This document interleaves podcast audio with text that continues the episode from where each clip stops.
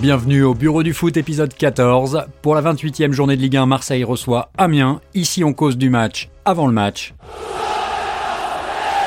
Allez, c'est parti.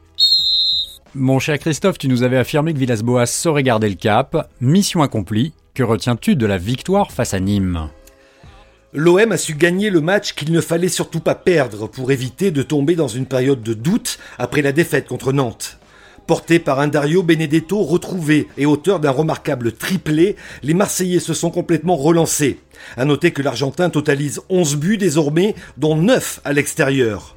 Un chiffre pour confirmer les vertus morales des hommes de Villas-Boas. L'OM a glané 15 points après avoir concédé l'ouverture du score cette saison, deuxième meilleur total en Ligue 1. Bon, il y a quand même une fragilité défensive ces derniers temps. Oui, c'est le bémol des deux dernières prestations marseillaises. La défense vient d'encaisser 5 buts en deux matchs, alors qu'elle n'en avait concédé qu'un seul depuis le début de l'année en 6 matchs. Une défense un peu moins hermétique et peut-être un peu moins protégée par le reste de l'équipe. Les Marseillais doivent retrouver de la confiance défensive pour assurer sereinement cette deuxième place. Heureusement, Mandanda tient la baraque. Oui, le gardien a encore une fois confirmé à Nîmes un état de forme international. Steve Mandanda a été décisif avec quatre parades qui permettent à l'OM de décrocher la victoire. Il est peut-être l'homme fort de la belle saison olympienne. Sans lui, l'OM n'aurait certainement pas une telle avance au classement. Et je vais être un peu provocateur, mais sans un gardien à un tel niveau, l'OM serait-il sur le podium? Il a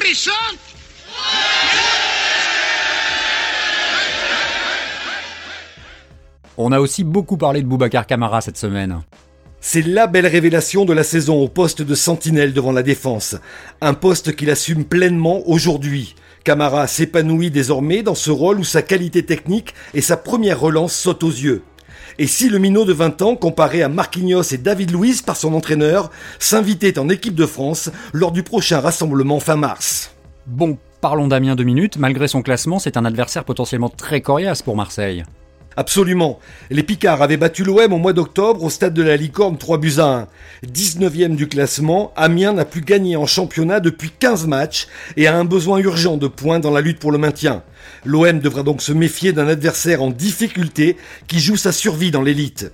À noter que ce match verra les vainqueurs de la Coupe de France 76 honorés par le stade Vélodrome. Ok, pour conclure, comment vois-tu l'issue de ce match? L'OM devrait logiquement s'imposer devant son public. Si la fête avait été gâchée contre Nantes, les Marseillais entendent faire plaisir à leurs supporters.